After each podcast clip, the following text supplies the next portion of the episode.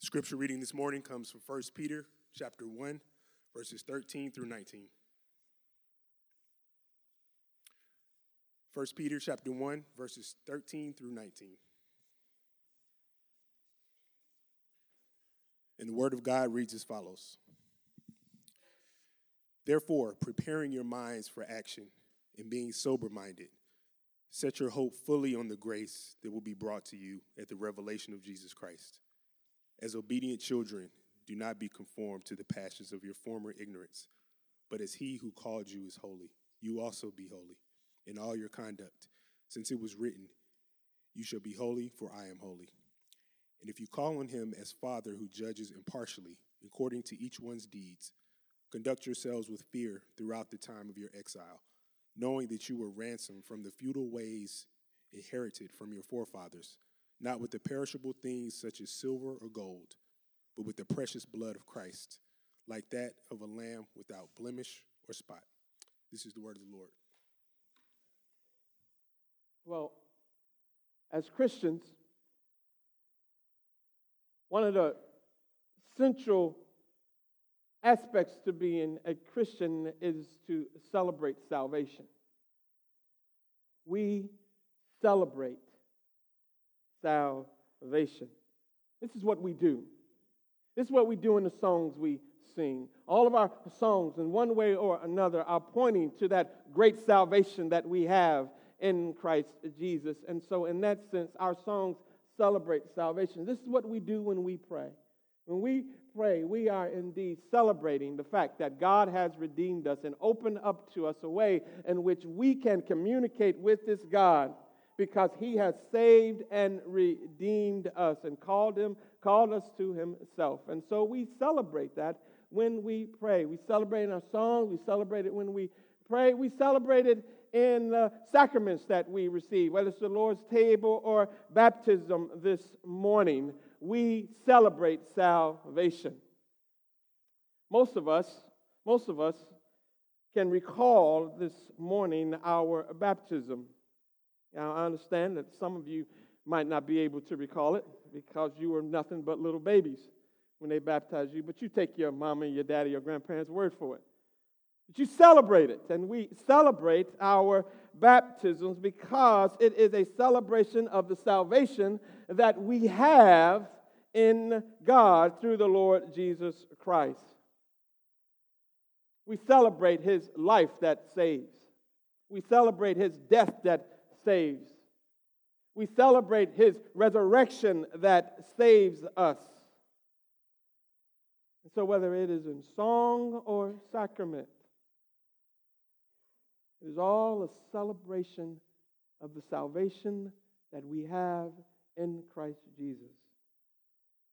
But more importantly, beloved, than celebrating our salvation with song and prayer and sacrament, the most important way that we celebrate salvation is with our lives. The lives that we live. Nothing, nothing says Jesus saves louder and better than a Christian who lives he who lives his or her life as if they are really saved. Nothing, nothing.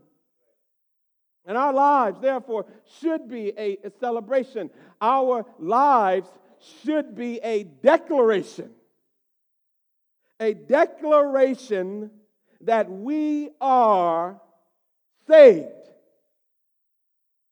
and that Jesus is the one who has saved us. Remember our theme in this series, right? In First Peter, it is the theme of our identity in Christ. And our text this morning continues with that theme by reminding us and encouraging us to therefore live out this new identity that we have in Jesus. Notice how our text begins, right? Chapter 1, verse 13 of 1 Peter. It says, therefore. Therefore. Therefore, like someone once said, you see the therefore in the Bible, and you need to ask the question, what is the therefore? Therefore. Well, the therefore points us back, back, as it were, to last week and even further. Where last week we were reminded in the verses previous to 13 that we have a great salvation. That we have a salvation that has been that was promised by God, that we have a salvation that was prophesied by the prophets, we have a salvation that was procured by Jesus, we have a salvation that is even admired by the angels. And since we have such great salvation, since we have this awesome redemption, the question that needs to follow that is then how now shall we live? How now shall we live? What difference? What difference does it make that you have been chosen by God for the gift of grace in Jesus Christ? What difference does that make? What difference does it make that you have been born again by the Spirit of God and been given a joy that is inexpressible and an inheritance that is indestructible? And since those are the realities, a joy inexpressible, and an inheritance that is indestructible, how now shall you live? Well, Peter says, therefore, since, since you have been born again by the Spirit of God, been chosen by God from all eternity, been given this joy inexpressible, been, been guaranteed an inheritance that is indestructible, therefore, This is how you should live your life. These are the things that should mark out your life. And our text this morning teaches us, beloved, two important principles. Just going to point out broadly. There's much more, but Philip took up all of our time in the water. And so we just have two this morning. Two principles that should mark out the Christian life because of this great salvation we have. Number one, Christians should live in hope. And number two, Christians should live in holiness. You see, you understand that? What this text is teaching us, teaching us more, but at least these two things. One, Christians should live in hope. And that hope should be producing a holiness. Christians should live in hope, right? Verse 13, again, how's it read? Therefore, preparing your minds for action and being sober minded, set your hope fully on the grace that will be brought to you at the revelation of Jesus Christ. Set your hope fully. This week, we watched again in horror as the reports came from California of another mass shooting. One mother of a victim was on TV and she said through tears that she didn't want any more well wishes. She didn't want anyone sending prayers her way. What she wanted was somebody to do something about the gun violence.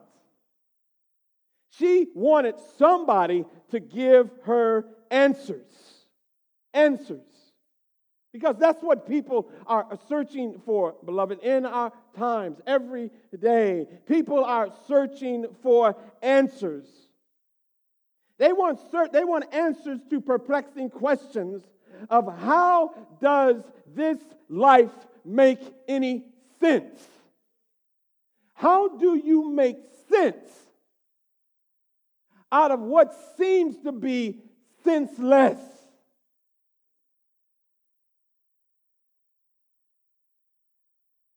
Let me suggest to you this morning, humbly as I can, beloved, that I don't know how, I don't know how you make sense of anything apart from Jesus.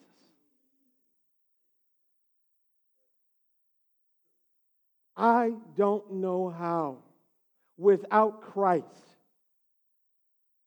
you make sense of anything. Because without Jesus Christ, beloved, you're really just hoping that everyone will do the right thing. Without Jesus Christ, you're just hoping that in the end, people will do right and people will do good. Well, you let me know how that works out for you. If the best you could do is put your hope in human nature, then you have a most futile of hope, beloved. True, lasting, enduring hope is not built, beloved, on motivational talks. True, lasting hope is not built on political speeches true, lasting, enduring hope, beloved, is built upon the unshakable foundation of the revelation of Jesus Christ. And this is what our text is saying to us. Set your hope fully upon the reality of the revelation of Jesus Christ, through whom all this world eventually will make sense. So the Christian has. The Christian has hope. You know why the Christian has hope? Because the Christian, in their most sober moments, understands that they already know the end. And the end is glorious. In our most sober moments, we know, we know the end. And the end is glorious. In the end, Jesus wins. I like to watch. I like to watch replays of Notre Dame football games. I'll tell you, I'll tell you the truth. I'll tell you that's my confession. Like, like today or tomorrow sometime, I am going to watch the replay from the game last night. Now, you know why I watch the replay? Is because when I watch the replay, I can watch with no anxiety.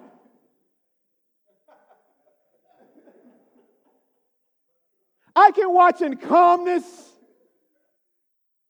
I can watch with joy. Because I know in the end, no matter how much the other team scores, Notre Dame wins.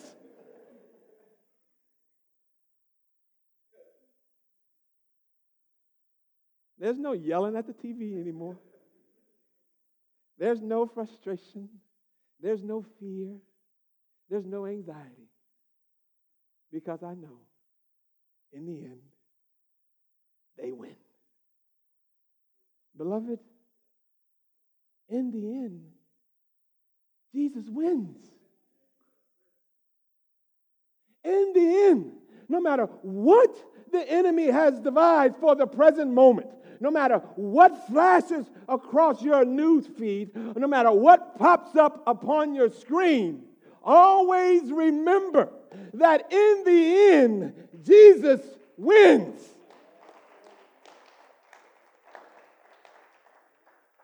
And if that is our reality, that is our hope, that's how we should live. Biblical hope, beloved, is knowing the end. Knowing that in the end, you will be victorious.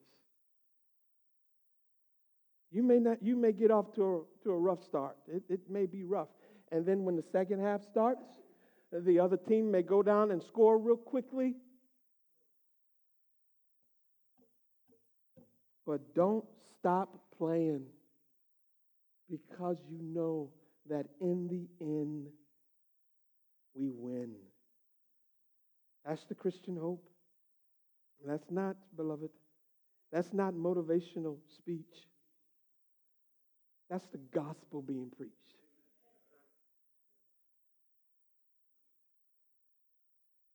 That's not saying just do your best and see what happens. That's saying you do your best and watch what happens. Jesus will win. Jesus will win. And since that's the case, the Bible says here, now prepare your minds. You get ready. You gird, uh, or the old King James would say, gird up the loins of your mind. Put your big pants on. Put your big pants on and get ready. Get ready. Why? Because living in hope is not a passive existence. You see, for the Christian, this is not que sera, sera, whatever will be, will be. We don't just sit back and do nothing because we know God's going to win in the end. No, God wants to get us in the game. And you and I need to be ready. Get ready. Prepare your mind. Why? Because life is filled, beloved, filled with the unexpected. You can be up one day and down the next. You can wake up one morning with good news, and the next morning is all tragedy. You can wake up one morning filled with strength, and the next morning you are in weakness. You could be up on top of the world like a polar cat. Never stressed out, always chest out, shoulders back. Always keep landing on your feet like when you throw a cat. But before you know it, snap, you're flat like a yoga mat. It happens.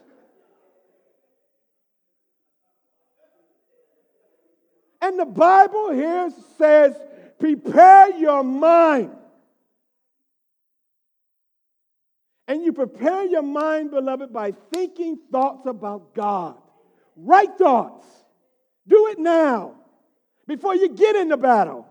Think right thoughts about God. Think right thoughts about yourself. Think right thoughts about this world. And you do that by renewing your mind. What it says, right, in Romans chapter 12 and verse 2. Right? Do not be conformed to this world, but be transformed by what? Renewing your mind. How do you renew your mind? You renew your mind according to the word of God. And you think right thoughts about God. You think right thoughts about yourself. And you think right thoughts about this world. You know who you are in Christ. And you know that Christ is in control of this world. And so you prepare yourself to get in the game. My daughter plays basketball out at West Georgia. And I'm always telling her, sweetheart, prepare yourself to be put in the game. Don't let the coach call you to get in the game and you not ready. Prepare your mind, prepare your body so when your name is called, you're ready to get in the game. And beloved, you can get called at any moment. Are you prepared?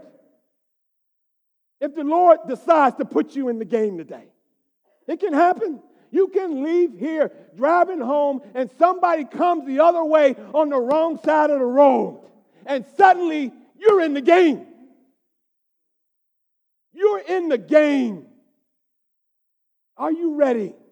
Where's your hope gonna lie? Will you remember God? You will you remember Christ wins? Are you ready to get in the game?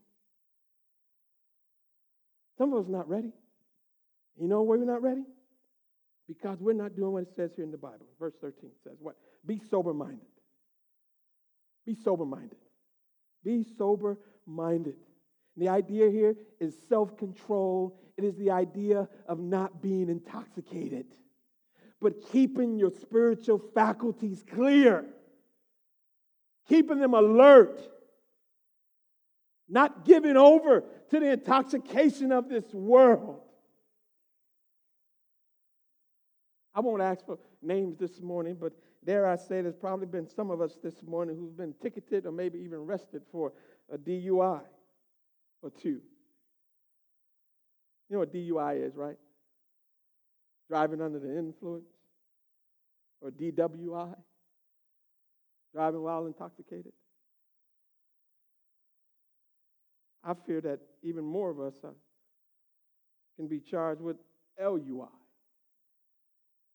That's living under the influence. Or LWI, living while intoxicated. Intoxicated with the things of this world. Under the influence of the desires and the hopes of this world. Living while you are being influenced by the spirits of this age. Influenced by the ways that the world thinks. You thinking like the world thinks. You have the same desires that the world has, the same hopes that the world has, the same dreams that the world has. You know what the Bible says in Ephesians chapter 5 and verse 18? Don't be drunk with wine, because that will ruin your life. But it's, beloved, the idea here is not being drunk with wine, is not simply not being intoxicated with this fermented liquid source. It is not being intoxicated with the seductions of this world. It is not having your, dry, your heart's desires being driven by the latest and greatest that this world has to offer. But rather than being intoxicated or drunk with this world, the Bible says, be filled with Holy Spirit. Don't get drunk on the world, get drunk on the Holy Spirit. Don't get intoxicated with the world, get intoxicated with Jesus. This is something that the psalmist learned, right? This is what Asaph said, right? In Psalm 73 in verse 3. He says, I was envious of the arrogant when I saw the prosperity of the wicked. That's what happens. That's what happens. We watch so much television and we get just bombarded with so many ads of it seems like everybody but us is living the good life now. And we get so intoxicated with it, and we see the prosperity of the wicked, and we become, as Asaph said, envious.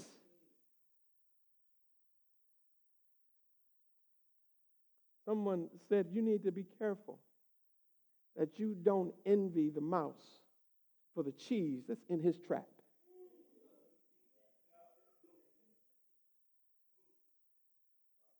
You don't envy the mouse for the cheese that's in his trap. For the world sets its hope on temporal things. That which it sees, beloved, is all it can do. That's the best it has. And yet we are those who set our hope on the unseen. We lean on Jesus.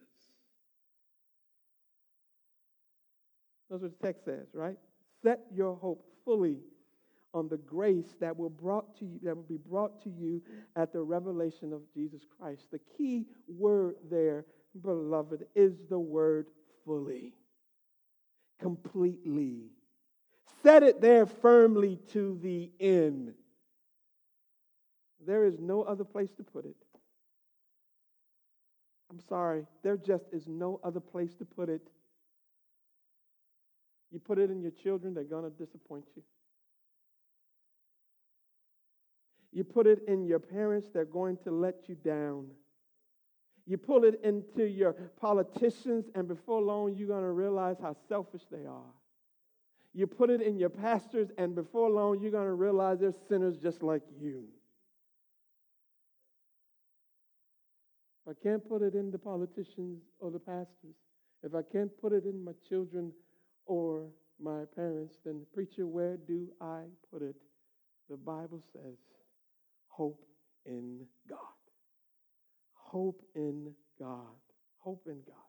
This is what it says, right? Psalm 42, verse 11. The psalmist says, Why are you cast down, O my soul? Why are you in tor- turmoil within me? Hope in God. For I shall again praise him, my salvation and my God. Hope in God. Now, I want to say that to you this morning because I know that some of you might believe, contrary to reality, that Jesus has let you down. And if I had a dime, if I had a dime for every time someone told me that they were angry with God. Now, beloved, I get it. People get upset. And people get upset with God because God doesn't take away all hurt and pain in this life. But I got a news flash for you. The last time I checked, this isn't heaven. This is East Point.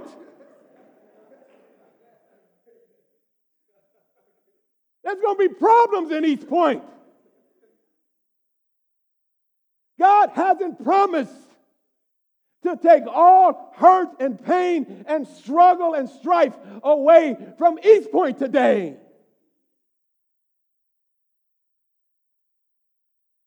Don't get mad at God because God hasn't made East Point heaven yet. He hasn't promised to do that. This is Atlanta, Georgia. And since we live in Atlanta, Georgia, that's why we need to hear the Bible says, hope in God. Hope in God. You run around here. Stacey Abrams I ain't bringing you no hope. Hope in God.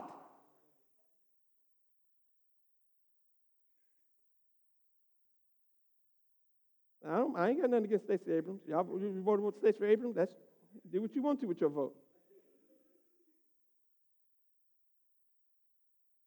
She's not bringing you any hope. You better hope in God this morning. Hope in God. And why you got to hope in God? Because this is in heaven. In heaven, you don't need hope. You need hope now.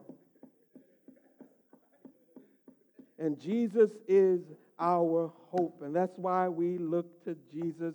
That's why we lean on Jesus. And I guarantee you, beloved, contrary to what your emotions might say at any moment, Jesus is not going to let you down. He is not going to let you down. You can lean on him. You can lean on him. As the song says, that soul that on Jesus hath leaned for repose. I will not, I will not desert to his foes. That soul, though all hell should endeavor to shake, I'll never, no, never, no, never forsake. He doesn't. That's why you can hope in him. No matter what comes. No matter when he puts you in the game. And He's going to put you in the game sooner or later. You hope in God. You hope in the revelation that is Jesus Christ. Christians live in hope. Christians also live in holiness. For the Christian who lives in hope, as a consequence, lives in holiness. Holiness, therefore, is the fruit of hope. Those who are living in the hope of the revelation of Jesus Christ are living lives that are reflective that the Lord is coming. The Lord is coming. How do you know? By the way I live. I'm living trusting Him. I'm living for Him. But when He comes, I want Him to say that there is yet faithfulness in these Point.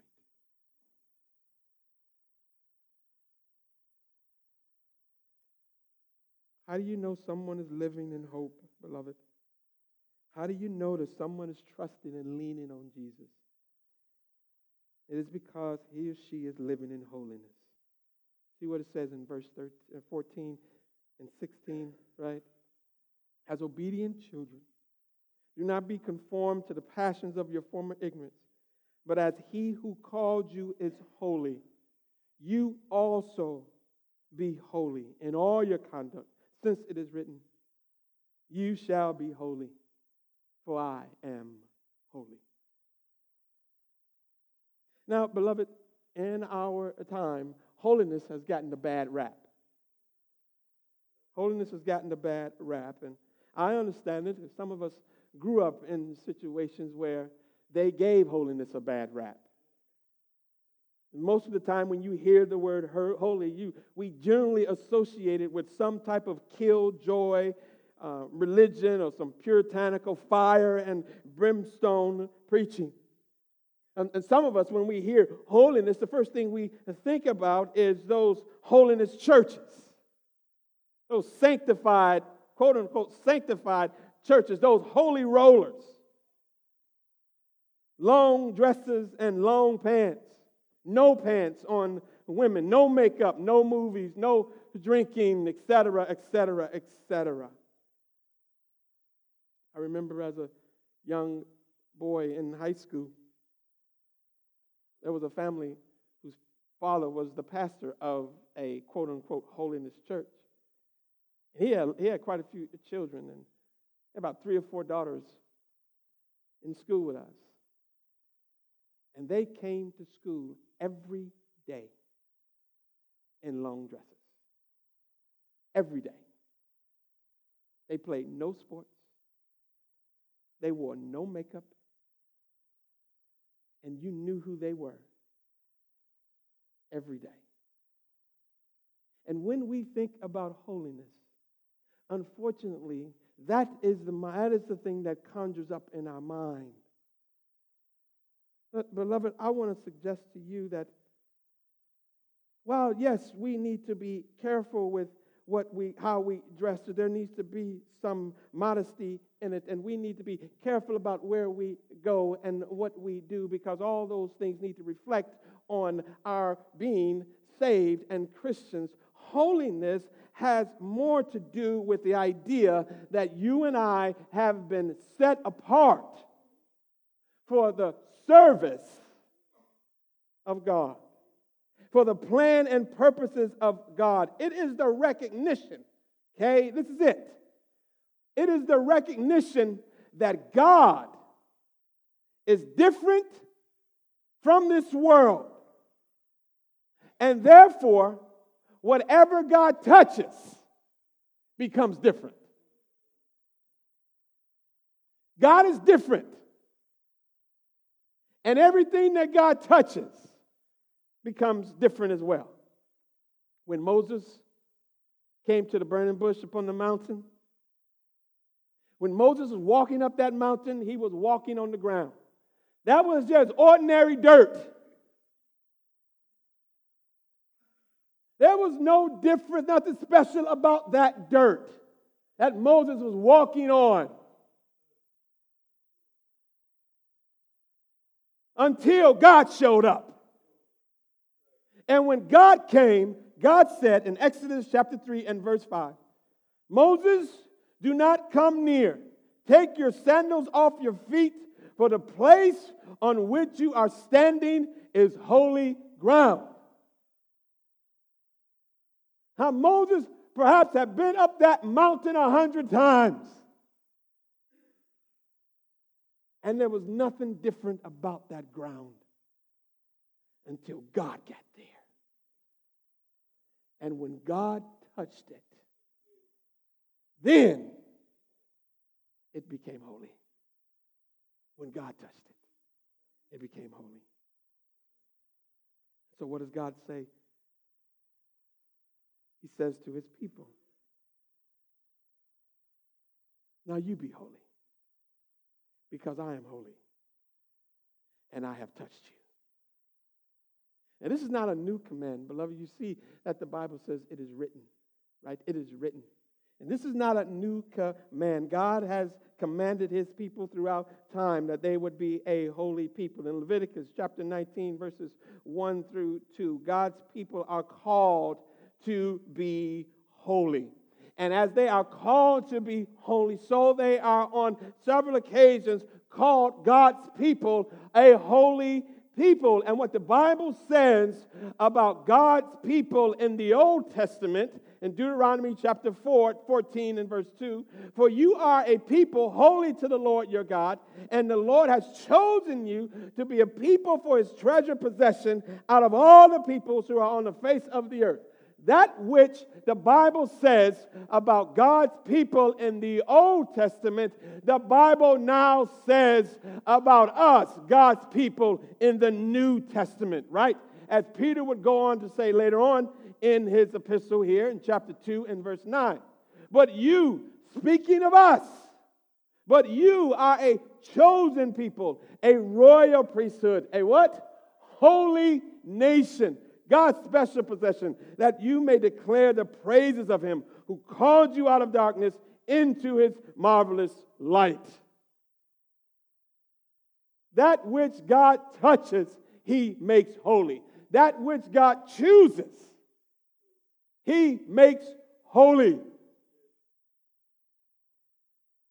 And in the Bible, when God causes people to be holy, and this is another and very important distinction, beloved. When God calls his people to be holy, it has less to do with rules and more to do with relationship. It has less to do with rules and more to do with relationship. Notice how the holiness here is grounded. Where is it grounded? It is grounded in the fact that God is our Father. We have a holy Father. Right? In verse 14. As obedient children, as obedient children, this is the grounds for which you are to be living out this life of holiness. Do not be conformed to the passions of your former life of ignorance. You have a heavenly Father who is holy. Is it too much to ask for his children to be so also? Someone recently said to my son, Well, you just like your dad. You're your father's son. And he said, Well, of course I am. What else am I supposed to be?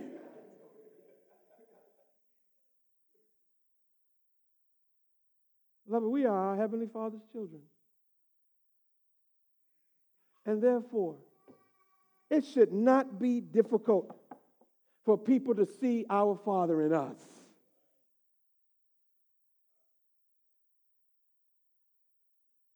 When was the last time someone said, Oh, you just one of those Christians? Well, yes, I am. It shouldn't be difficult, beloved. If He is our Heavenly Father, for people to see our Father reflected in us. Holiness is living in life in which you remember who your Father is and how much He loves you. Loves you. Loves you. And therefore, God's people are called to be different. We're called to be different. And the Christian life is a different life. So if you're going to be a Christian, I, I, I dare you. I dare you to be different. I dare you to be different. You know, and, and I was talking to my kids last night. We were talking about tattoos. And you know, when I was young, you were different if you got a tattoo. Now you're different if you don't get one. Dare to be different. Don't get one. Just dare to be different. Go out there. I, you know, it's amazing to me. Now, this is going to get a little sidetracked here, but it's amazing to me when I watch a basketball game, I look for the people who don't have tattoos. I'm wondering how much peer pressure does he have? They get in the locker room and they say, Man, how come you not tatted up? Dare to be different. Dare to witness for Christ. Dare to testify with your life that God is different. And so am I.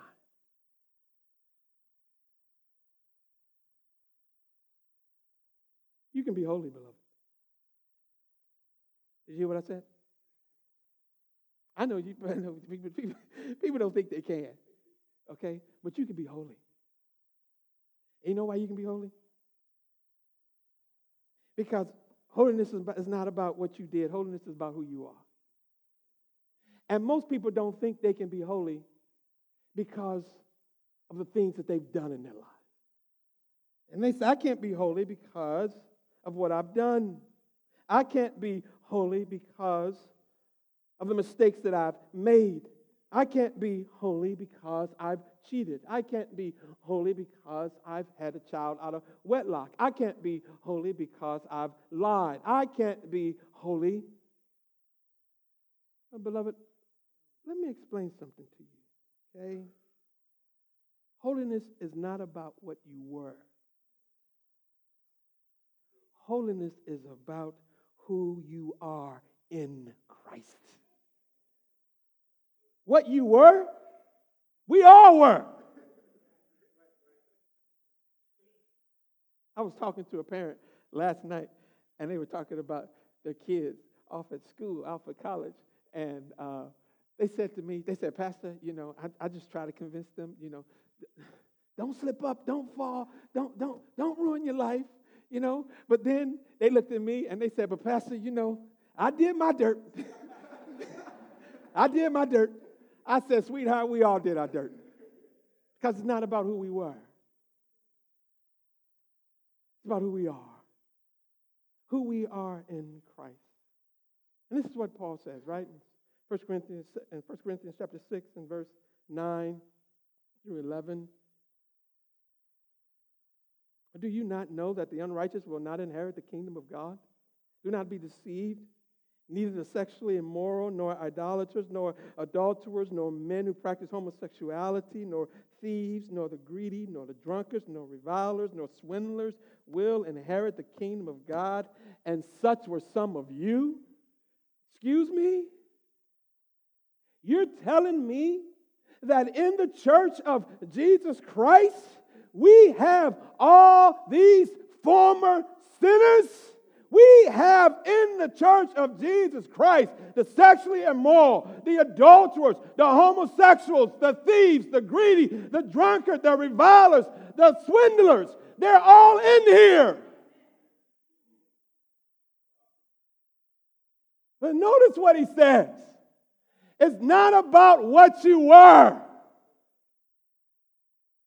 It's about who you are now. And then he says, but you have been washed. You have been cleansed. You have been sanctified. In other words, you have been made holy.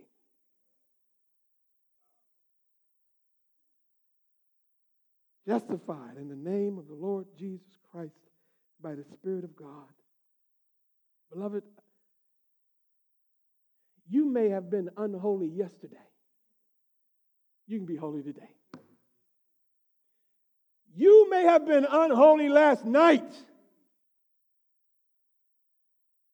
By the grace, the mercy, and the goodness of God, you can be holy this morning. For the Lord no matter what you did last night, the Lord our God will take your sin and throw them into the sea of forgetfulness, and he will remember them no more. And when he sees you, he will see you as if you were as pure as the fallen snow. This morning, right now, you can be holy. Because holiness is not about a relationship that you had, it's about a relationship that you have right now. And that is a relationship with Jesus Christ, that you are a child of God. And if you are in Christ, then you are a new creation, and old things have passed away. And behold, He is making everything, everything, everything new. That's who we are, because we're holy.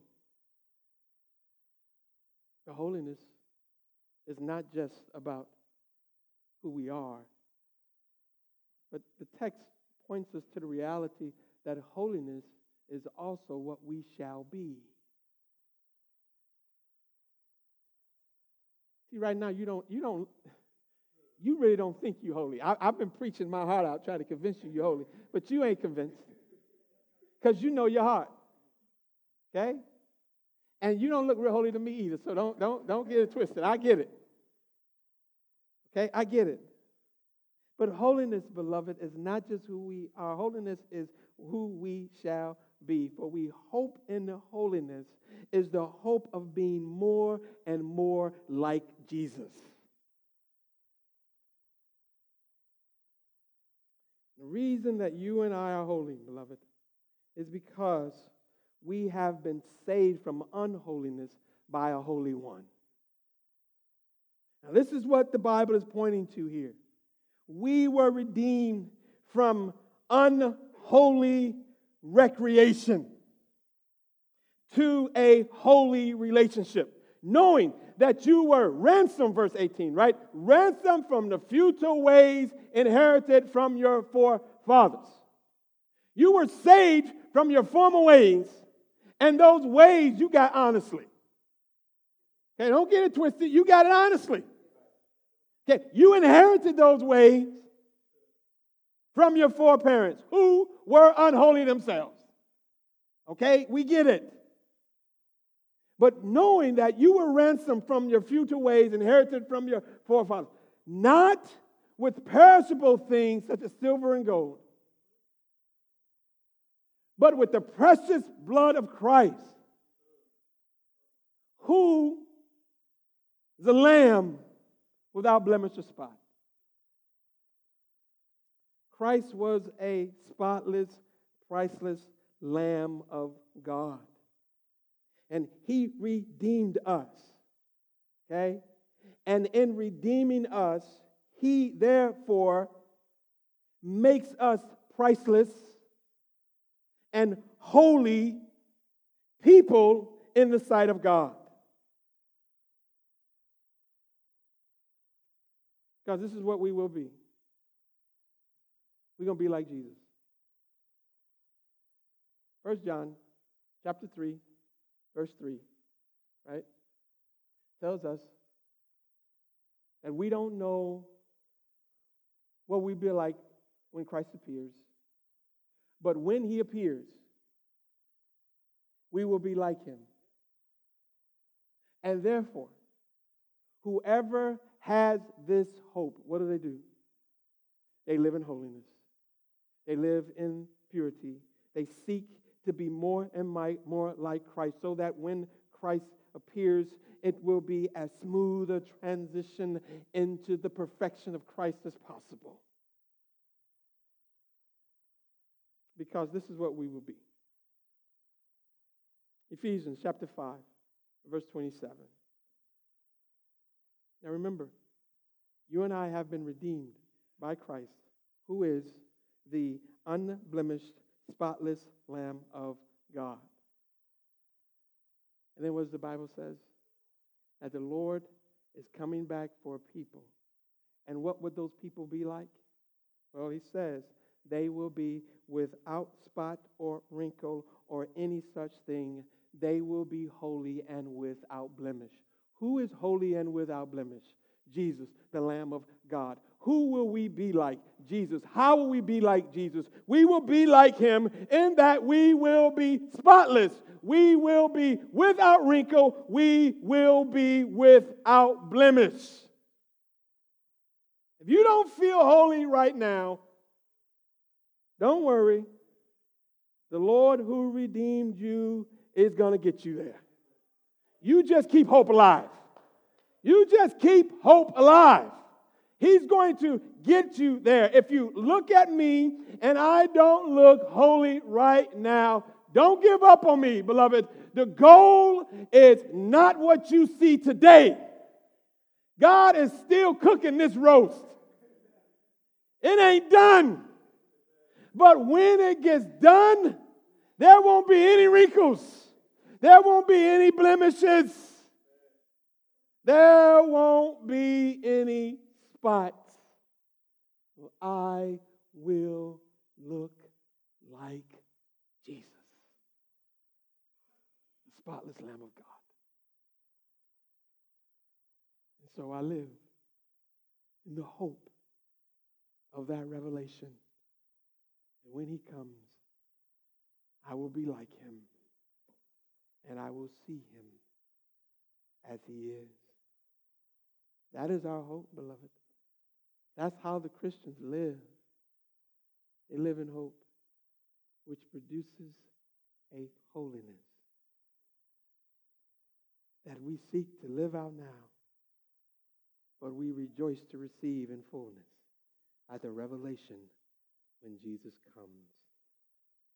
Hope in God this morning. Hope in God.